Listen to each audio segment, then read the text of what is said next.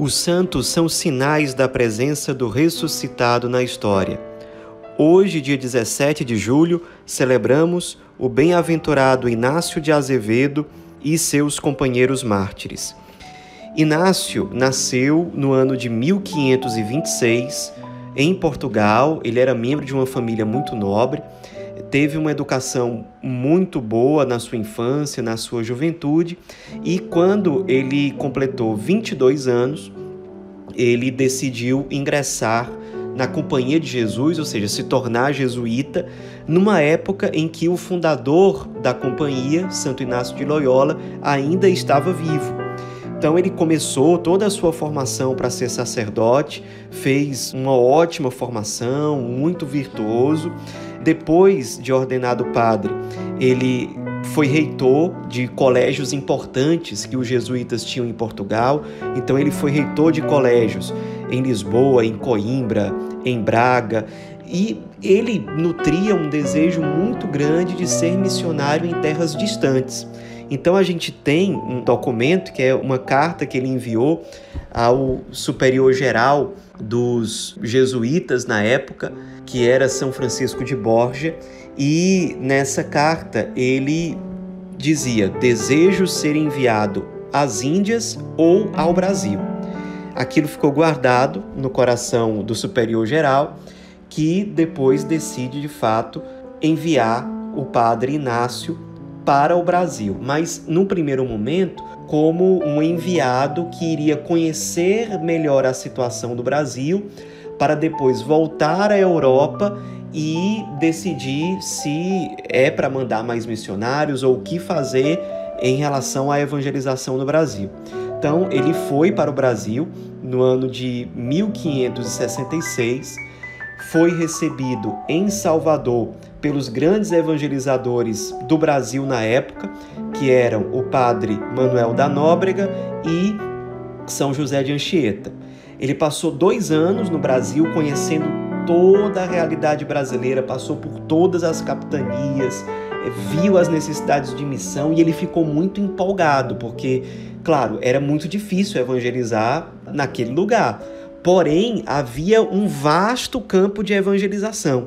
Então, ele ficou muito empolgado com aquilo e, depois de dois anos, ele volta a Portugal, se encontra com Dom Sebastião, que era o rei de Portugal, pedindo ajuda e o rei fica muito empolgado com aquilo, decide sim ajudar que fosse feita uma nova viagem para o Brasil, com padres, mais padres, com missionários, com voluntários.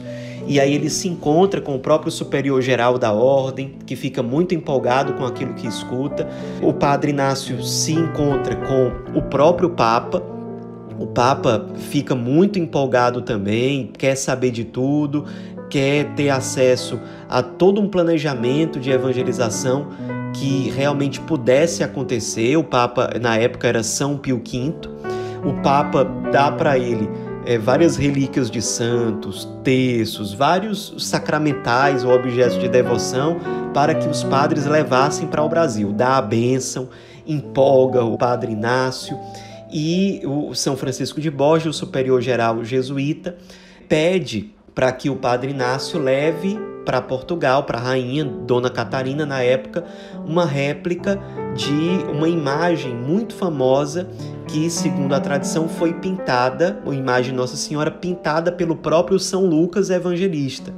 E o padre Inácio leva para Portugal essa imagem Nesse momento, ele já conseguiu vários voluntários para irem em missão para o Brasil. Ao todo, no final das contas, foram 87 voluntários que ele conseguiu com a ajuda do superior geral jesuíta, do rei de Portugal, do próprio Papa.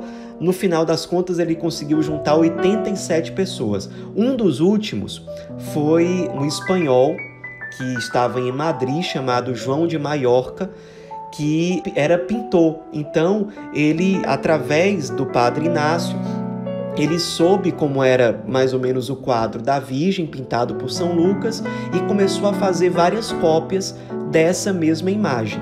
Aí já era julho de 1569. Passaram tempo resolvendo problemas burocráticos até que saíram para o Brasil três embarcações no ano de 1570. Um detalhe: entre os 87 voluntários havia um que era primo de Santa Teresa d'Ávila. E Santa Teresa d'Ávila, quando soube que o primo iria para essa missão no Brasil, ela ficou muito feliz, mas ela previu depois que eles iriam ser martirizados. Ela previu que na viagem iria ter um ataque, como de fato aconteceu. Por questões burocráticas, acabou que uma das embarcações, que era a embarcação em que estava o padre Inácio, foi primeiro, sozinha. E ela acabou sendo vítima de uma emboscada feita por franceses calvinistas que atacaram a embarcação e o primeiro a ser martirizado foi o próprio padre Inácio, que abraçou uma daquelas pinturas réplica da imagem de Nossa Senhora feita por São Lucas. Ele abraçou uma dessas imagens, se confiando totalmente aos cuidados da Virgem Maria, e corajosamente ele disse, antes de receber o golpe fatal: Todos me sejam testemunhas, como morro pela fé católica e pela Santa Igreja Romana. E aí ele sofreu o golpe da espada, caiu no chão, mas abraçado com a imagem de Nossa Senhora. Os irmãos se aproximaram dele, tentando acudir, e ele dizendo nos últimos instantes: Não choreis, filhos, pois fundaremos hoje um colégio no céu. Porque ele já vinha com o desejo de fundar colégios no Brasil para evangelizar, para formar cristãos, para formar pessoas virtuosas, pessoas que amassem Jesus e Maria. E aí os soldados ficaram muito enfurecidos, os huguenotes, golpearam ele novamente e jogaram o seu corpo no mar. E ele caiu no mar abraçado com o quadro de Nossa Senhora.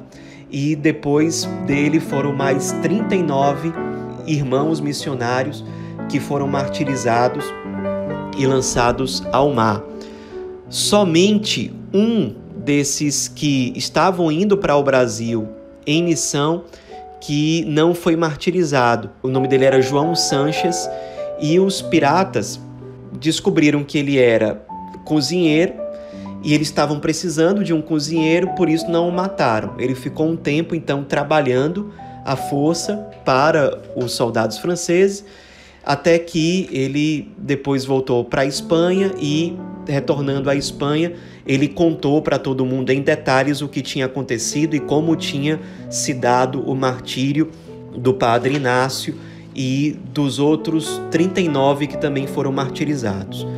A própria Santa Teresa d'Ávila relata que teve uma visão dos 40 mártires subindo para o céu imediatamente após o martírio e que ela tinha certeza que eles iriam interceder pela evangelização do Brasil. E, como diz a tradição, o sangue dos mártires é semente de novos cristãos. Temos certeza de que o martírio deles não foi em vão, que de fato eles intercederam muito, assim como eles se consumiram em vida pela evangelização do Brasil, para que o Brasil tivesse muitas pessoas que conhecessem o Cristo e que fossem salvos.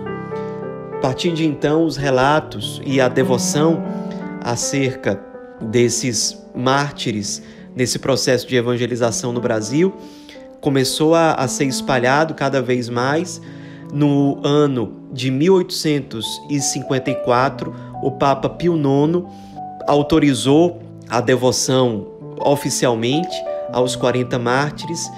Até hoje, lá em Salvador, na catedral, há um quadro pintado, disse que o próprio bem-aventurado Inácio pintou aquele quadro e ele é conservado ali na Catedral de Salvador, na Bahia. Nos inspiremos nesses mártires que se dispuseram a evangelizar as nossas terras. Sem dúvida, a providência de Deus em termos de evangelização chegou ao Brasil por meio da fidelidade, do sangue derramado e da intercessão desses grandes homens. Em primeiro lugar, o padre Inácio, que foi instrumento para chamar outros a essa missão tão desafiadora e esses homens que foram fiéis até o fim no testemunho da sua fé pela evangelização do Brasil. Nos inspiremos na coragem, na ousadia, no ardor missionário e pela evangelização que esses 40 mártires hoje celebrados nos mostram, nos revelam. Bem-aventurado Inácio de Azevedo e seus companheiros mártires, rogai por nós.